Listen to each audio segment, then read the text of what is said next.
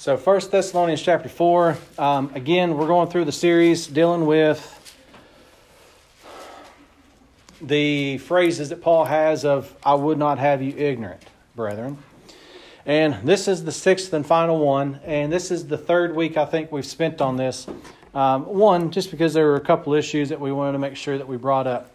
And then also, uh, last week we talked about the actual event and uh, this week, what we want to do is finish it off with um, some wonderful truths there. But notice, 1 Thessalonians chapter 4, we'll start off in verse 13.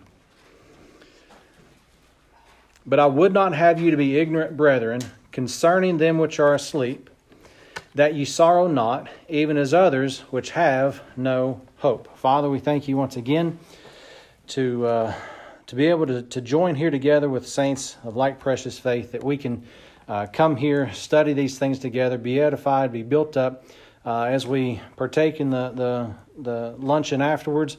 Um, may we come to a, a, better understanding of each other, that we can, uh, we can work with one another a little bit better, that we would allow your word to be the final authority in all things. Um, not just in our lives, but uh, as as we are together, not just individually, but as together uh, that we can um, be to the praise and honor and glory of your grace. And it's in Christ's name we pray. Amen. now, one of the things that we've talked about this is at the end of this dispensation of the grace of God, we always, we, you know, we know Jesus Christ was crucified, buried, and rose again. Uh, Acts chapter 7, you have the, the stoning of Stephen where the nation of Israel falls. You've got the diminishing of the nation of Israel through the book of Acts and then what God's doing from Acts chapter 9 until the catching away of the church, the body of Christ, is forming the body of Christ to do something. Right? There's a purpose of why we're here. There's a purpose in which He's forming the body of Christ to do something.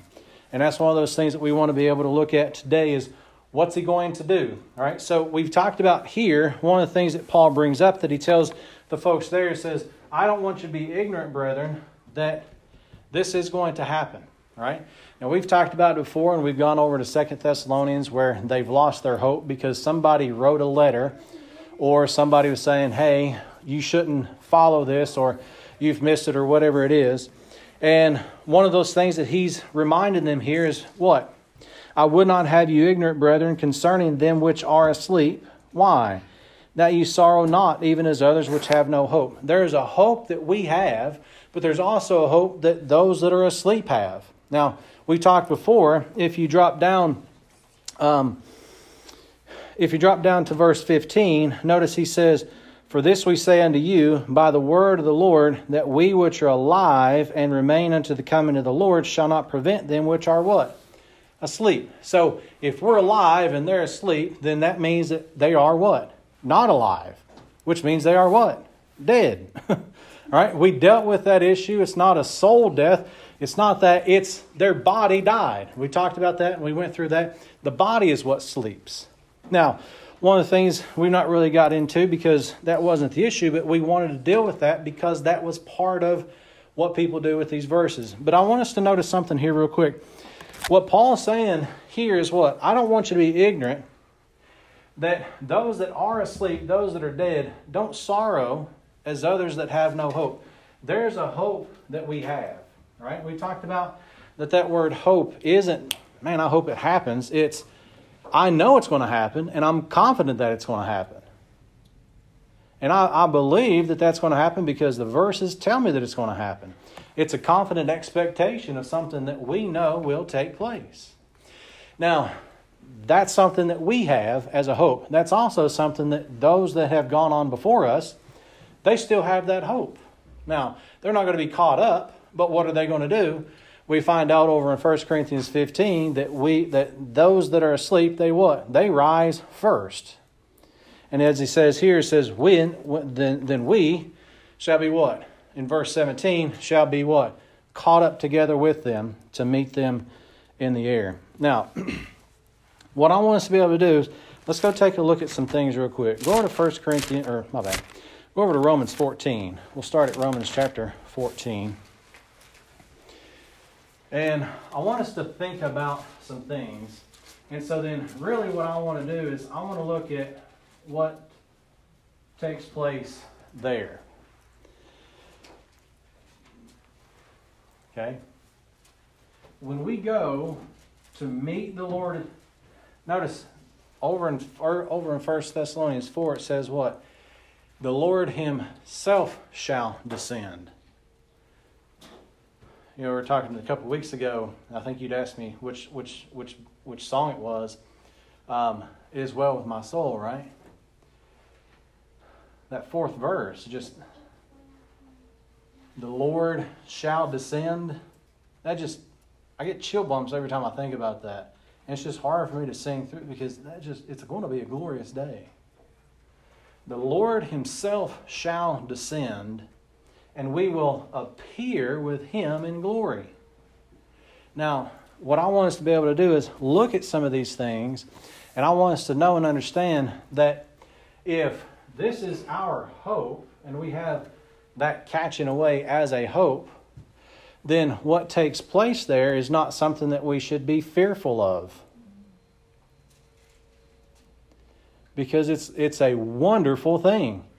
Stop and think about this real quick. if you know that you could get rid of all the bad stuff in your life, wouldn't that be a glorious thing? That's exactly what's going to happen that day. And I want us to keep that in mind as we go through here. Notice in Romans chapter 14, I want us to look at a couple things just to kind of keep these things in mind and in perspective. Romans chapter 14, verse 10.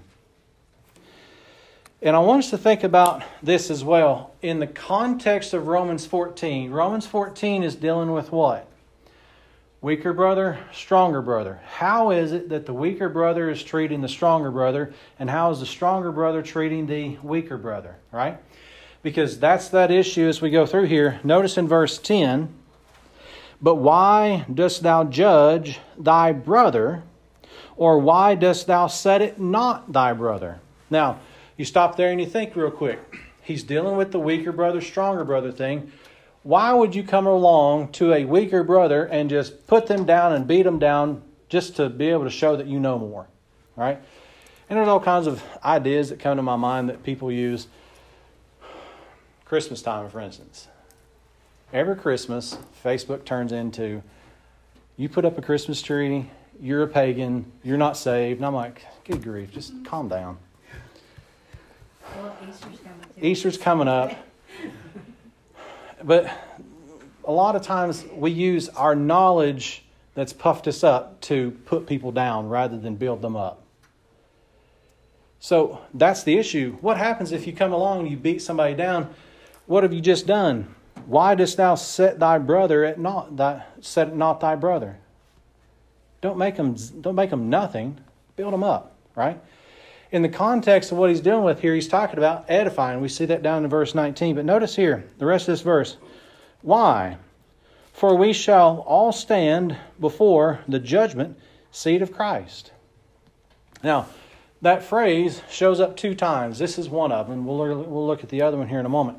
But what I want us to think about is this day right here, there is the judgment seat of Christ that we're going to go and stand before Christ, and what He's going to do is it's going to be a wonderful thing. Let me be honest with you, it will be a wonderful thing. We'll look at it and we'll see that. It's not something to be feared, something to look forward to, because all of our junk is gone. And we'll see that as we go through. But what happens is, what's that? What's he say? For we shall all course, he's talking to saved individuals there. He's including himself, and he says, We shall all stand before the judgment seat of Christ. Go over to 2 Corinthians chapter 5.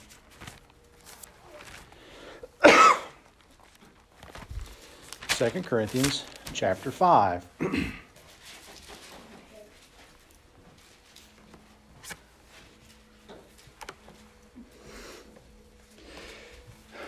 we've dealt with some of these verses in the past. Second Corinthians chapter 5, 1 through 9. He's dealing with some things about this earthly tabernacle, right? This earthly house that we have.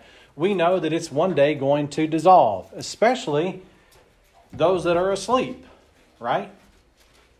What happens to what happens to this body when we die? It goes back to the dust, right?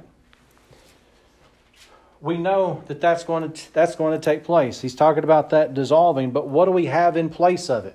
You know, we talked about in the last session about the put off and put on. One of these days, we're going to put off this mortal flesh and we're going to put on immortal. By the way, in a moment, in a twinkling of an eye, like that, you're not you're not even to notice, other than the fact of like, man, I don't need these glasses anymore. Man, I, my back's not hurting. I can breathe, right? Uh, that's, you know, we talked about last time or a couple weeks ago when Paul when Paul goes to the third heaven, he says, whether in the body in the body or out of the body, I cannot tell. I didn't know that I was in the body or not. I couldn't tell because they're so close. When when we think and understand that this earth was modeled after that heavenly tabernacle, and what we see down here is just like that, and the moment that we go there, we're going to see exactly what we see now, but without sin. We're going to be there without sin. It's a wonderful thing to think about. But notice here, he says he says all this and he says because of that I'm going to walk by faith, not by sight. Verse 10, notice, why? For we all for we must all appear before the judgment seat of Christ, that everyone every one may receive the things done in his body, according to that he hath done, whether it be good or bad. now, pause there for just a second.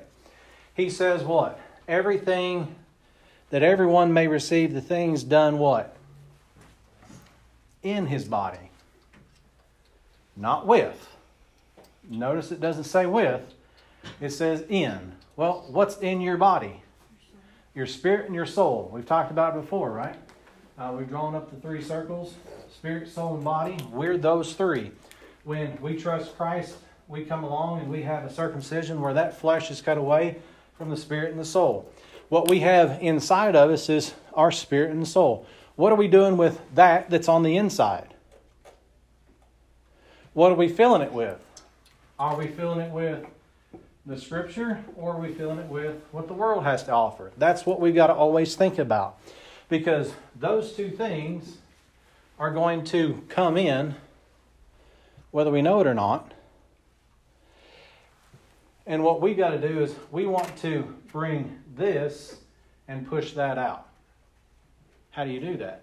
Put off, put on, right? The greatest put it off and put on takes place at the rapture. Okay? But notice, verse 11. This is one of those, a lot of times people. Notice, verse 11. Knowing therefore the terror of the Lord, we persuade men. Is that a terrible thing to look forward to? That's not a terror. That's not a terror. But what is? One of these days, we know that this earth will be destroyed. God, Christ is going to come back and he's going to strike through kings. There's going to be blood up to the bridles of the of the horses. That's not going to be good. That's what we what? Use to persuade men this isn't terror, that out there will be. That's what motivates us. The love of Christ constrains us. The love that we see that God has shown. Somebody asked us Monday night on the Paltalk. was it Monday night? Yeah, Monday night. They're like, how can I praise God when children are suffering throughout the world? I'm like, that's a good question.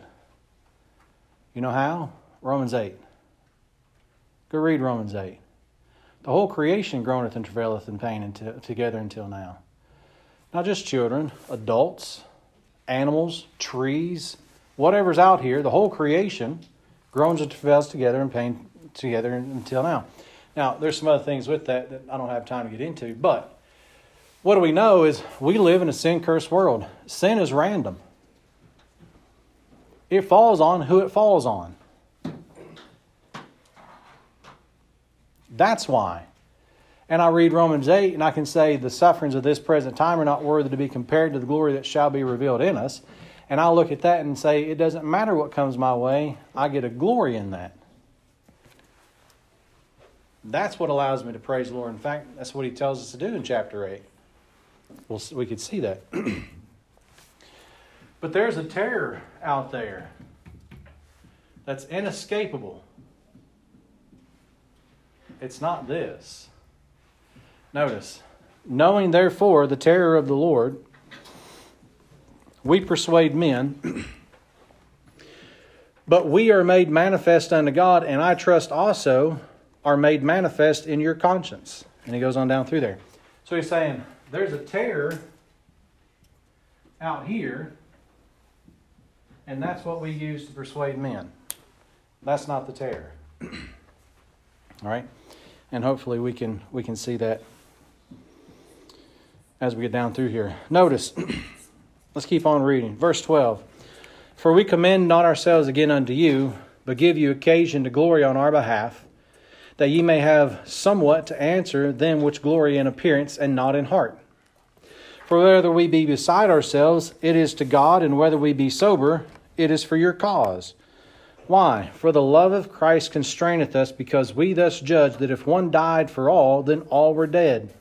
And that he died for all, that they which live should not henceforth live unto themselves, but unto him which died for them and rose again. So, what we're looking at is that's that idea of we've got a whole bunch of people that are headed that way, and what we should do is go and evangelize to them and tell them there's some great information, and our, our motivation should be the love of Christ. But we persuade men about that terror that they need to escape that, and the way they escape that is getting in Christ. now,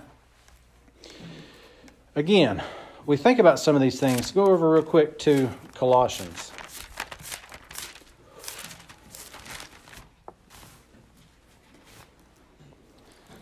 Colossians chapter 3. And I want us to, to continue keeping these things in mind. Then we'll talk about this a little bit more.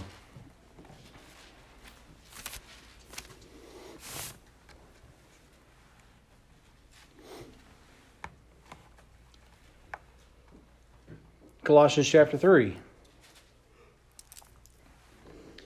verse 1. If ye then be risen with Christ, pause. I do this all the time. Every time I read this verse, are you? Are you risen with Christ?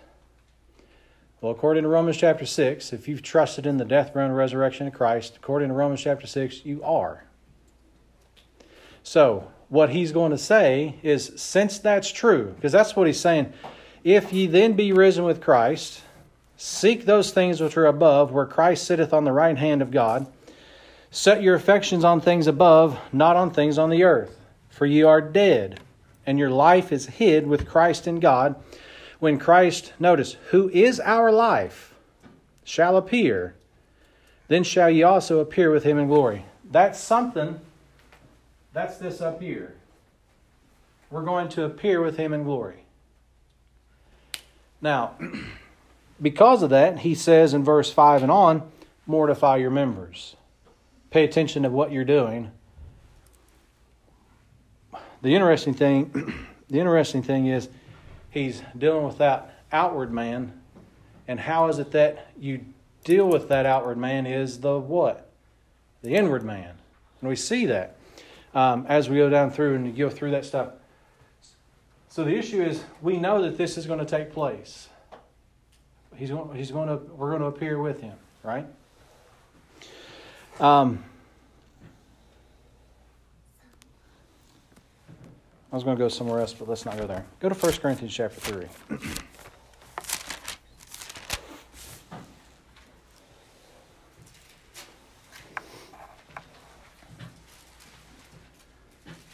First Corinthians chapter 3, and let's talk about let's talk about this thing right here.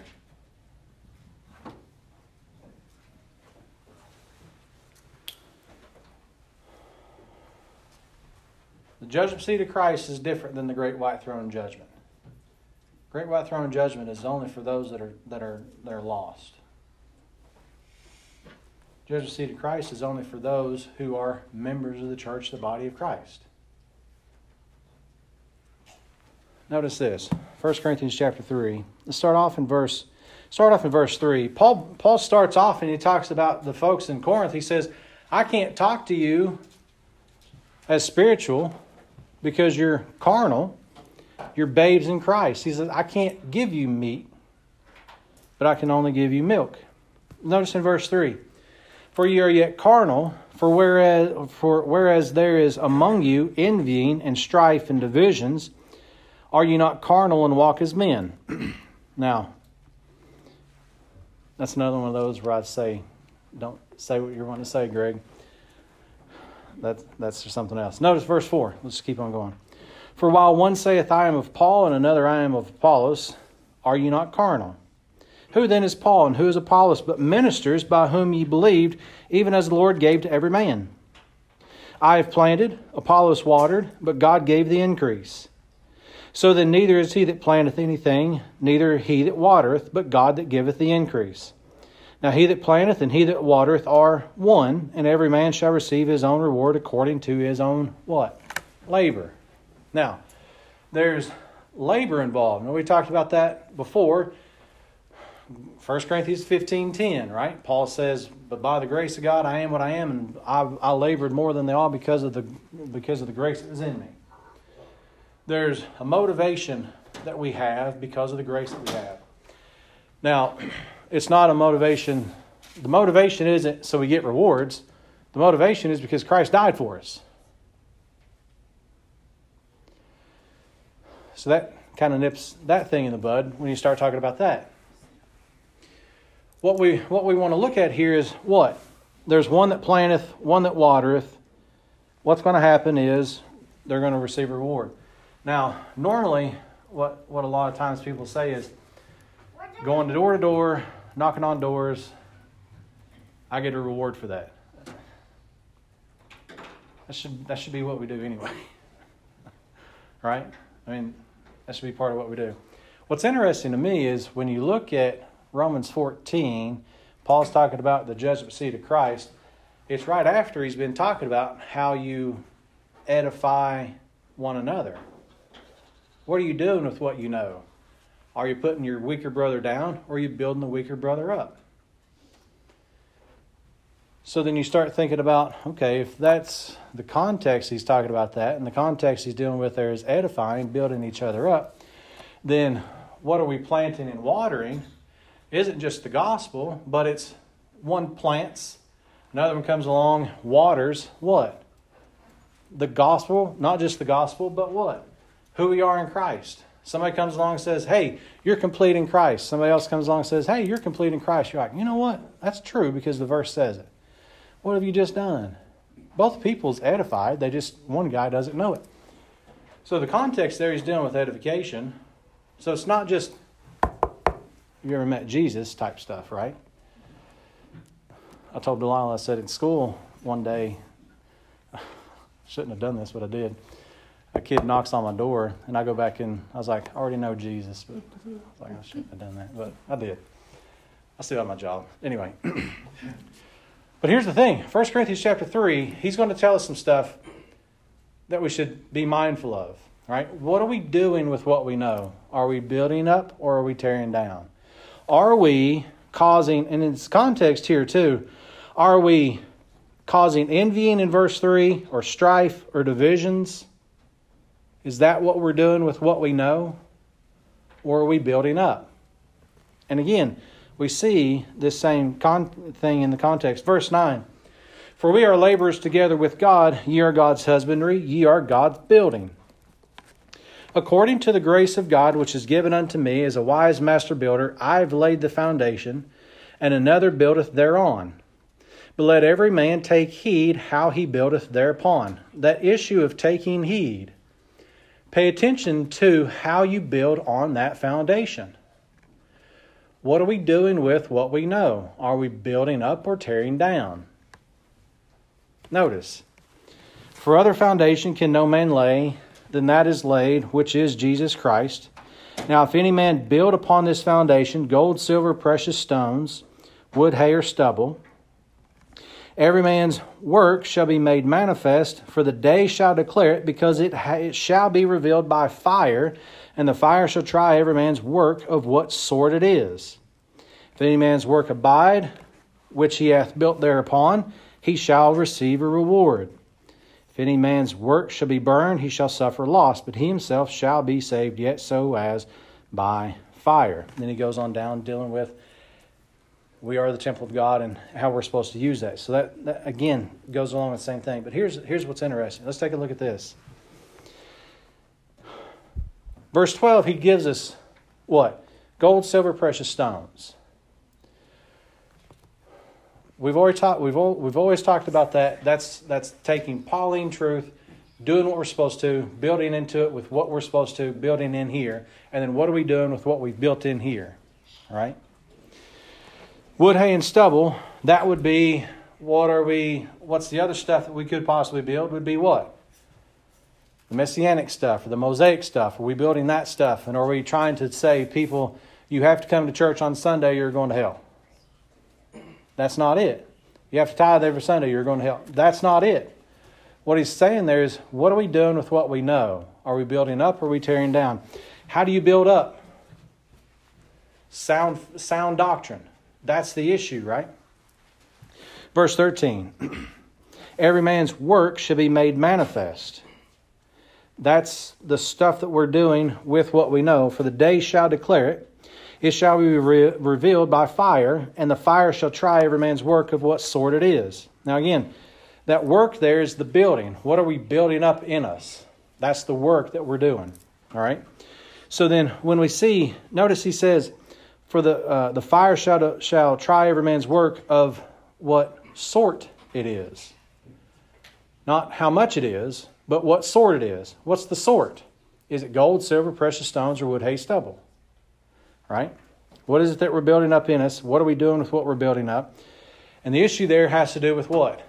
Quality, not quantity. We, we've, we've talked about this in, in Matthew chapter 7 there will be people that day that at the great white throne judgment that's going to say that's going to say what? Well, judgment of the nations, they're going to say what?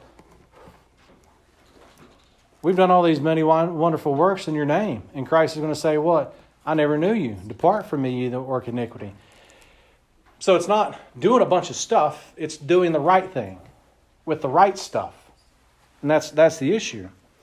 Notice, if any man's, verse 14, if any man's work abide, which he hath built thereupon, he shall receive a reward. Hold your place there. Go over to Colossians chapter 3.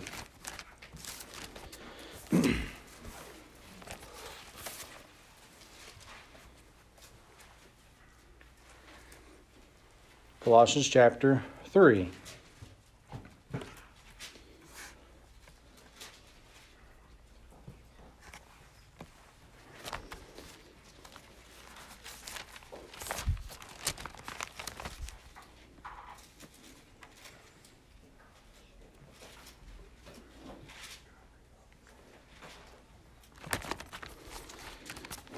Colossians chapter 3.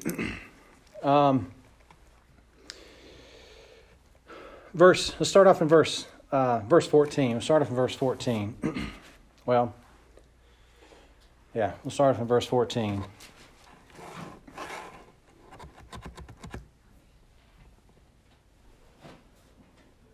Well, start off in verse 12. There we go. Put on, therefore, as the elect of God, holy and beloved, bowels of mercies, kindness, humbleness of mind, meekness, long suffering, forbearing one another and forgiving one another. If any man have a quarrel against any, even as Christ forgave you, so also do ye.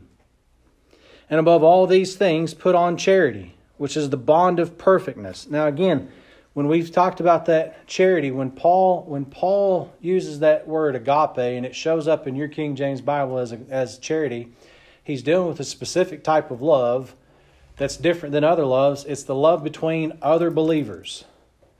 You go over to 1 uh, Corinthians 13, that's what he's dealing with. The issue there is edification. He says, I want to show you a better way to edify, and the way you edify is through charity. All right? So that's what he's dealing with. And above all these things, put on charity, which is the bond of perfectness.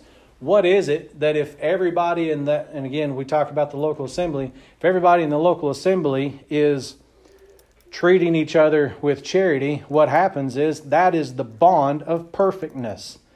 It's the bond that brings that perfectness that we have together and it bonds us together. Those parts that are fitly joined together in Ephesians 4 that every joint supplieth, there were that's the bond, that's the thing that brings us together and holds us together. Verse 15. And let the peace of God rule in your hearts to the which also ye are called in one body, and be ye thankful. How? Let the word of Christ dwell in you richly in all wisdom, teaching and admonishing one another in psalms and hymns and spiritual songs, singing with grace in your hearts to the Lord. And whatsoever ye do in word or deed, do all in the name of the Lord Jesus, giving thanks to God and the Father by him. Then what's interesting that he brings up what? Wives, husbands, children, fathers, servants.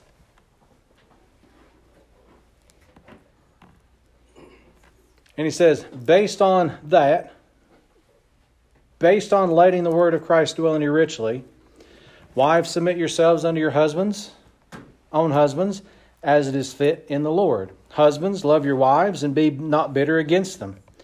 This is this is interesting. Children, obey your parents in all things. Why? Because I said so. No for it's well pleasing unto the Lord. Do you know why? Because that's well pleasing unto the Lord.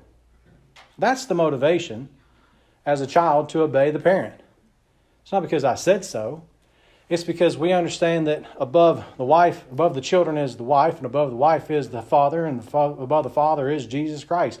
He's the reason that all these things below it take place. And then what's interesting is verse 21 Fathers, provoke not your children to anger. it's kind of interesting, kind of gets the guys there too. Lest they be discouraged. Why? Lest they be discouraged. Servants, obey in all things your masters according to the flesh, not with eye service as men pleasers, but in singleness of heart, fearing God. Now I want you to stop and think about this real quick. When we go to when we go to our job, we should be the best employee that our, our job has. Why? Not to make our, our superior know that I'm doing my job. It's because I have Christ in me, and He is the thing that motivates me to go and do my job the best I possibly can. Situations notwithstanding. And notice verse 23 And whatsoever ye do, do it heartily as to the Lord, and not unto men. Why? Knowing that of the Lord ye shall receive the reward of the inheritance, for ye serve the Lord Christ. So when he talks about this reward over in 1 Corinthians 3, the reward of the inheritance is what he's doing with. And what's interesting, go back over to 1 Corinthians chapter 3. what's interesting as he's going through here, that's what he's doing with. What are we doing? We're building into our spirit and soul Pauline truth. What are we doing with that Pauline truth? Are we, again, carnal? Um, as, he, as he says to the folks in Corinth, are we just doing it for envy or strife or divisions? Or are we doing it the way it's supposed to be done to build each other up? Verse 15. The opposite, if we don't build Pauline truth into our body, and if we don't do what we're supposed to with it, if any man's work shall be burned, he shall suffer loss, but he himself shall be saved, yet so as by fire. So here's what I want us to know and understand your sins were dealt with there, they're not dealt with there.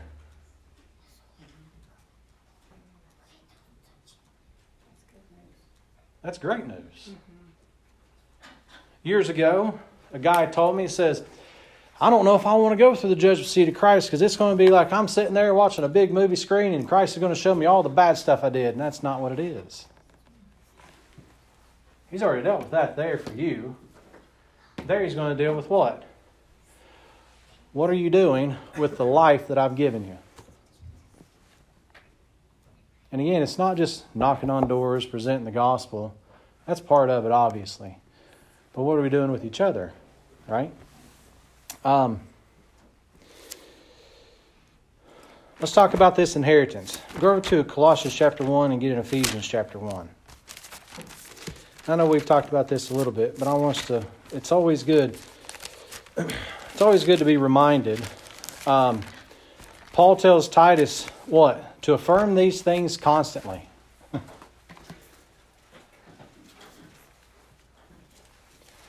when we go and we appear before Christ, we appear before this judgment seat of Christ.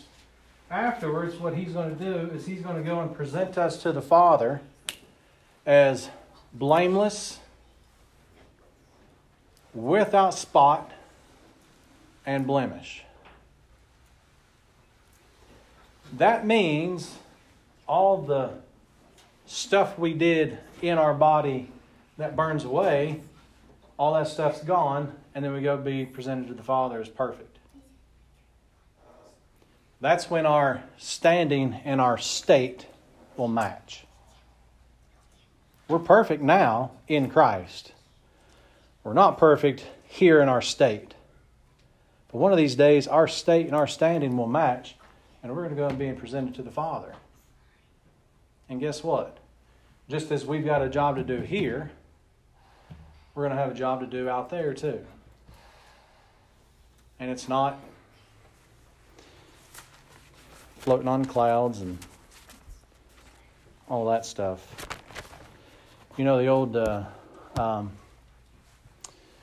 It's a Wonderful Life, every time a bell rings, an angel gets its wings. 100% of the time, Hollywood gets scripture wrong, all right? Even though they try their best, there's always something. But I want us to see this real quick. Go over to Colossians chapter 1 and Ephesians chapter 1. We'll look at Colossians first. And I want us to think about something. Very first, very first verse in the scripture says what? In the beginning, God created the heaven and the earth. All right? So in the beginning, God created heaven and earth. Right? Notice here in Colossians chapter 1, verse 15. Talking about Christ in verse 14 leads us to verse 15. Who is the image of the invisible God? And it's not a question, right? He's saying that you talked about Christ in the previous verse, who is the image of the invisible God, the firstborn of every creature. For by him were all things created. Pause there. Does that include heaven and earth? Yes. But I want you to notice there's something else too, right? For by him were all things created that are in heaven and that are in earth, visible and invisible. So, what we see on the earth is what? Visible. What's in heaven? We can't see it because it's invisible to us. Mainly because there is a whole bunch of water between us and the third heaven. Right? That's one of the reasons why we can't see it. But here's the other thing He tells us what those things are that He created. And it's not just those, but He tells us there are things in heaven and things in earth that He created. What are they? Whether they be thrones or dominions or principalities or powers. So you have what? Thrones, dominions, principalities, powers in the heavens. You have thrones, dominions, principalities, and powers in the earth. Right? Those are the things that are in heaven, and those are the things that are in earth that Christ created. If it wasn't for Colossians 1 and Ephesians 1, you wouldn't know that, right? Is there a verse like Genesis 1 1 that says God created at a particular time those positions and those positions? Not until you get to Colossians, or first you get to Ephesians 1, you see them, and then Colossians 1, you see them. To me, I find that interesting that throughout all Scripture, you don't see that you have stuff in heaven and in earth. To me, I find that interesting. But notice, question When did he create them?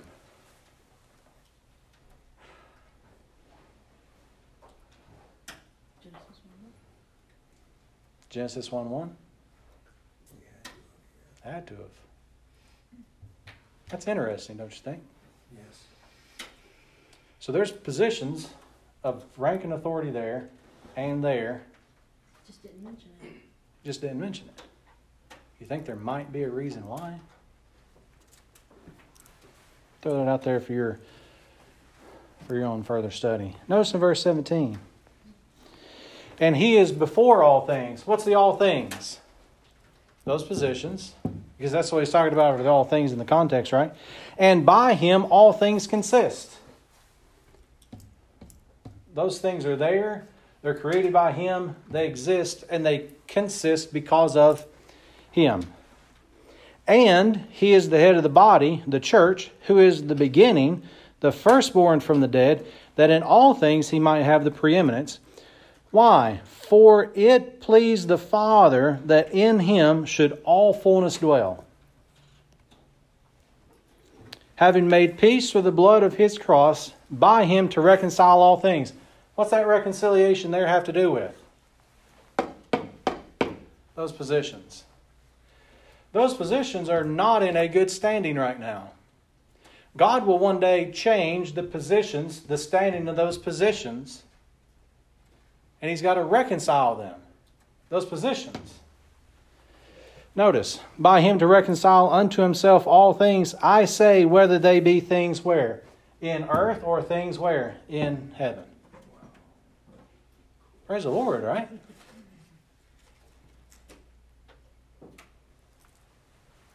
Again, to me, I find that very fascinating. And you're going down through there. But notice, go over to Ephesians chapter 1.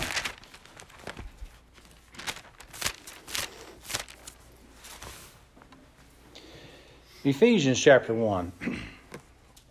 We see an almost identical list in Ephesians 1, verse 20. In the context, he's talking about the working of his mighty power, verse 20, which he wrought in Christ when he raised him from the dead and set him at his own right hand in the heavenly places. By the way, the heavenly places are real and the heavenly places are organized. Verse 21. Where did he set him? At his own right hand. Well, notice, far above all principalities and power and might and dominion and every name that is named. So he's put above, far, this is beautiful, far above all these things. Notice, and hath put all things. What are the things? The principalities and powers and might and dominion and every name in his name, put all things under his feet and give and gave him to be head over all things to the church, which is his body, the fullness of him that filleth all in all. He's going to fill all these positions and all these positions one day. Ephesians 1 talks about in the dispensation of the fullness of times that he might reconcile both all things in heaven and all things in earth, even in him. In one. In him. when we think about those positions, that's our inheritance. We get um, real quick, go over to go over to Jude, and then also get um, Revelation chapter twelve, and we'll finish up with this. Isn't it wonderful to know that your inheritance it's not money that's corruptible. It's not a car that'll fall apart. It's not a house that'll fall down. It's not land that can be taken from you at a moment's notice. But it is a position of rank and authority that cannot be taken away from you. You've got it. already, and you're going to be fit for that position when you're presented to the Father. And the, and the Son's going to say, Father, this is what our plan produced to take over these positions of rank and authority in the heavens. Put them where you will. That's just, it's chilling. And it is beautiful. Yes. Under his feet. Mm-hmm. Aren't we part of feet? It's a good question. We'll, we'll, I'm gonna, I'm gonna, I'm gonna talk about that. Okay. But here's the thing. Uh, Romans, Romans deals with that. Uh, we'll, we'll talk about that. Uh, that's a good question. So, question was, it says under his feet, well, and we're part of that feet. We'll talk about that. Notice here, Jude chapter 1, because there's only one. Notice in verse 6. And the angels which kept not their first estate. They had an estate, and they kept it not. Why? Because they fell. Notice. Kept not their first estate, but left their own habitation, he hath reserved in everlasting chains unto, under darkness unto the judgment of that great day. There's going to be a day where they're going to be judged out there. They left their habitation. They left their position of rank and authority because Lucifer, who became Satan, says, I will be like the Most High God. I'm going to put my throne above the stars of heaven.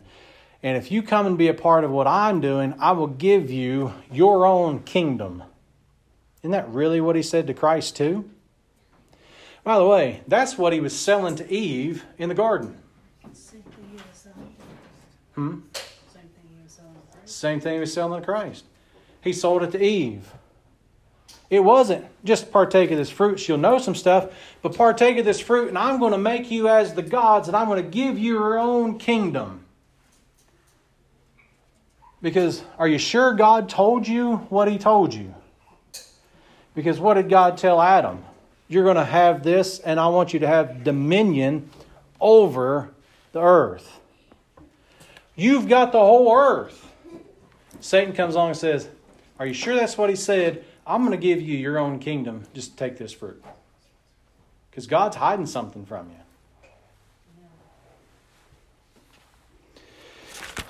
Revelation chapter 12. For time's sake, Revelation chapter 12, verse 3 and 4. And there appeared another wonder in heaven, and behold, a great red dragon, having seven heads and ten thorns and uh, ten horns and seven crowns upon his heads. And his tail drew the third part of the stars of heaven, and did cast them to the earth. And the dragon stood before the woman, uh, which was ready to be delivered, for to devour her child as soon as it was born. Verse 5 and 6 deals with the man child. And then in verse 6, it talks about in the midst of that 70th week that the, the, the, the children are going to go into the wilderness for a thousand two hundred and three score days. Verse 7, notice. And there was war in heaven. Michael and his angels fought against the dragon, and the dragon fought and his angels, and prevailed not. Neither was their place found any more in heaven. Their place. They've left their habitation. They've left their first estate. Their, their place is no more found in heaven. Notice. And the great dragon was cast out, that old serpent called the devil and Satan, which deceived the whole world. He was cast out into the earth, and his angels were cast out with him. And I heard a loud voice saying in heaven, Now is come salvation and strength in the kingdom of our God and the power of his Christ, for the accuser of the brethren is cast down, which accused them before our God day and night. And they overcame him by the blood of the Lamb and by the word of, the, of their testimony, and they loved not their, their lives unto the death. Therefore rejoice, ye heavens. Notice, and ye that dwell in them. Woe to the inhabitants of the earth and of the sea, for the devil is come down unto you, having great wrath, because he knoweth that he hath but a short time. Um, when you look at that, he says, Therefore rejoice, ye heavens, and ye that dwell in them. In the middle of that tribulation period, we're presented to the God the Father as unblameable and unreprovable in his sight, and we're installed in those positions, in those heavenly places that they left.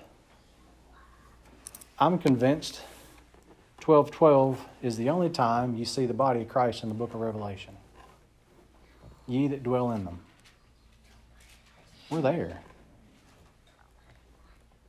That's the only place. You can even come close to it. But what happens is what?